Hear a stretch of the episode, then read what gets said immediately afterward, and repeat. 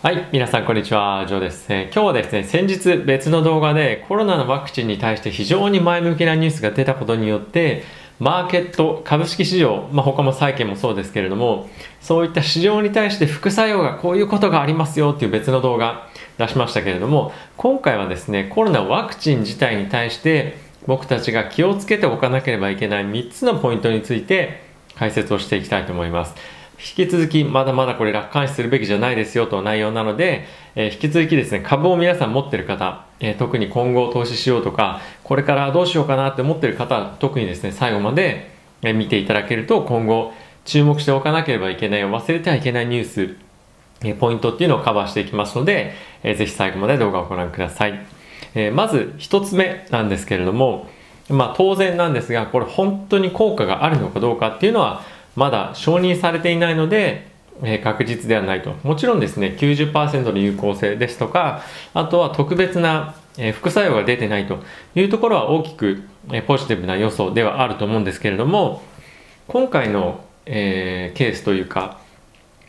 結果ではですね、通常であれば、本当はこのワクチンだけではなくて、え創薬のプロセスにおいて、会社とはまた別の、え機関、経営だったりとか、あとはですね、金銭的に全く関係ない、まあ、独立した法人もしくは機関の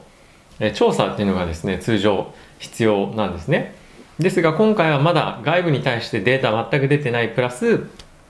そういった調査も行われてないということで、じゃあ本当にこれ、この見方、分析の仕方でいいのとかっていうのがまだですね、されてないんですね。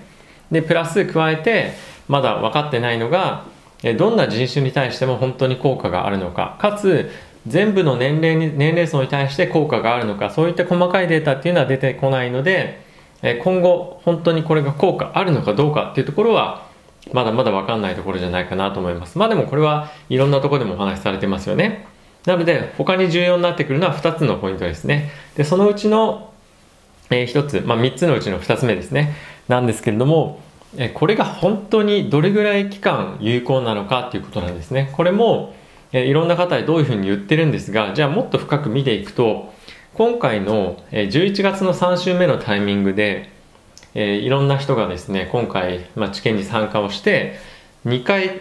え、ワクチンを接種してるんですね。で、平均、あ、中央値ですね。中央値として、その結果が出るまで、申請をするまでの期間として、ワクチン2回目を受けてから中央値が2ヶ月間の期間なんですね。とこはどういう意味かっていうと、まあ、平均値でもまあ似たようなものなんですけれども、えー、このワクチンの有効性っていうのはまだその時点で2ヶ月間しかわからないと。つまり2ヶ月間以降の免疫が維持できるかどうかっていったこともわからない。プラス2ヶ月以降にどういう副作用が発生するかどうかっていうのもわからないということなんですね。で今回このワクチンで有効性っていうのももちろん大事なんですけどどれぐらいこれの有効性が維持できるかこれはですね本当に重要で例えばですよじゃあ3ヶ月維持できますっていうふうになったら年4回受けに行かないですよね。半年維持できますってなったら年2回受けに行かなきゃいけないわけですよ。まあインフルエンザであればかろうじて今1年に1回じゃないですか。なので1年に1回受けば受ければいいんですけどこれが2ヶ月の期間しかもしですよ、有効じゃないっていう風になったらどうなるか、皆さん考えてみればわかると思うんですけど、えー、頻繁に受けなきゃいけない、かつ、えー、製薬会社もですね、それだけたくさんの量を作らなければいけないと。いうことなんですね。なので、えー、効果っていうのがあったとしても、これを受け続けるっていうのは非常に難しいですし、病院にとっても非常に今後負荷がかかると。言ったことなので、えー、副作用ももちろんあります。なので、今回のこのコロナの、えー、ワクチンが人々がちゃんと接種するかどうかっていうところにも関わってくるデータなので、これは非常にであの重要なポイントなんではないかなと、えー、思っています。で、3つ目、これも非常に重要なんですけども、今回のこのファイザーとバイオンテックが開発しているワクチンに関してはですね、保存の仕方がマイナス70度から80度の中で保管されないといけないと。で、じゃあ普通の冷蔵庫に入れて入れてたらどどうなるの？というとですね、えー、約1週間弱しか持たないんですね。で、70度からマイナス80度に入れておけば約半年持つそうなんですねでこれどういうことかっていうと、えそういう施設を持ってない病院にはなかなかそういったワクチンっていうのが、まあ、供給しにくいという状況なんですね。で実情どういうふうになってるかっていうと例えばなんですけれどもアメリカで非常に権威のある、えー、メイヨークリニックっていうふうに言って、えー、フロリダとかあとはアリゾナ、えー、とかですねもう一個のミネソタですね。にある、まあ、非常にアメリカでも有名なクリニック病院があるんですけれどもここなんかはですね、えっとまあ、研究関係、まあ、臨床の医師とか全部含めて5000人のお医者さんがいる病院なんですけれどもここの病院ですら十分な施設がないということでこのマイナス70度以下で、えー、こういったワクチンを保存できる冷凍庫っていうのを今保管中補充中、えー、なわけですよ。でこんな大きい病院がそういう状態なんであれば世界中探しても十分にもうワクチン保管できますよっていうところが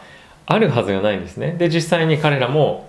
まあ、ここでなければ他のところでも十分な施設を持っているところなんて、まあ、まずないでしょうというふうに、え言っているそうです。なのでじゃあその冷凍庫っていうのがそもそもどれぐらい市場にあるのかっていうところもそうですがどれぐらいの病院がその冷凍庫を十分な量をワクチンを保管できるほど調達できるか。まずは数っていう問題ももちろんそうなんですが、えー、お金がそもそもそんなにあるのっていうところがまず一つポイントだと思います。で、えー、そうなってくるとお金がある病院お金がある自治体しかそういった施設を整えることができないということになるわけですよね。そうすると自然と都市部の、えー、病院になってくる。もしくは人口が非常に、まあ、多くてもしくはまあ税金が非常にしっかり取れるお金持ちな地域しか難しいんですよね。そうそうするとまあ、アメリカ英語ではルーラルエリアっていうふうに言われてますけれども田舎のお金がなかなかないもしくは病院があっても、まあ、そんなに施設をしっかり整えられてないようなところには当然供給がワクチン供給がされないということになってます。で今回のこのワクチンがですね、えー、つまりそういう大都市にしか行き届かないっていうことであれば大都市って通常若者の方が住んでるわけですよね。なのでよりそのワクチンが必要とされている言われている、まお年寄りですとかあとはですね貧しい貧困層有有色人種とかっていう方が今回のワクチンにかかりやすいとか重症重篤になりやすいっていうふうに言われてるじゃないですか。なので本当に必要な人々にはまず届きづらいっていうような状況に陥るんですね。そもそもこのワクチンって安全性が心配ということでもあってワクチンを接種したいかどうかっていう問題もまずそもそもあるじゃないですか。でかつ届いたとしても、まあ、届いたとそうですね、まあ、あの供給されたとしても受けるかどうかわからないにもかかわらずそもそも届かない場所がたくさんアメリカ中にじゃなくてだだけじゃなくて世界中にあるわけですよね。でアメリカっていうところで見るとまあ、非常に大都市ぐらいしか難しいだろうというふうに今言われてます。でじゃあ今回のファイザーのこのワクチン、まあ、そういった条件になってますけれども、まあ、一番近い条件のワクチンどこかって言われているとモデルナのワクチンというふうに言われています。でこれまだ実際に安全性がどうこうとか有効性のどうこうとかっていうのはまだ出てきてはないので有効性の部分とかっていうよりもあのどういうふうに作られてるかっていう意味でモデルナのワクチンが非常に近いと言われているんですがモデルナのワクチンおよび他のジョンソンジョンソンとかアストラゼネカとか、まあ、そういったところのワクチンっていうのはこの低温度での保存マイナス70度以下の保存とかっていうのは必要ないというふうに言われています。ただしじゃあ仮に今回このファイザーのワクチンがですね非常に有効でもう他のものがそうではなかったもしくは若干劣ると言っていうような状況になった場合にどうなるかっていうのは少し難しいですよね。いろんな判断が、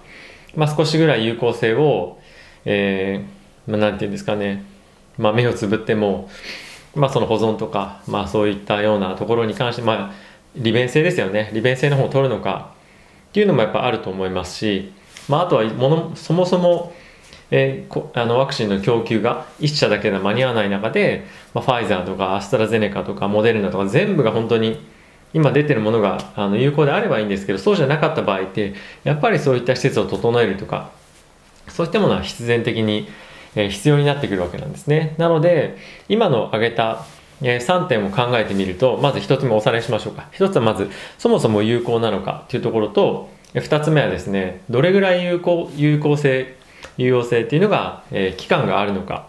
で3つ目がですねこのワクチンを保管する、えー、スペースかつ施設があるのかどうかっていうところですね。なのでこういったところはですね今後承認された後でも大きく問題になってくる。もしくは承認された後ですらまだ確証できない確証がないということなんですね。今ちょっとまだ Siri が反応してました。はい。ということなので、えー、まだまだ11月以降12月とかになっても、えー、まだ分かんないことがたくさんあるのでずっと安心しているようではちょっとマーケットと向き合う上でも、えー、心持ちとしても良くないかなと思うので、えー、ぜひそういったところですね頭の中胸の中頭の片隅にでも入れて、えー、市場と遊んでいただけるといいかなと思ってます。ということでまた次回の動画でお会いしましょう。おやすみなさい。さよなら。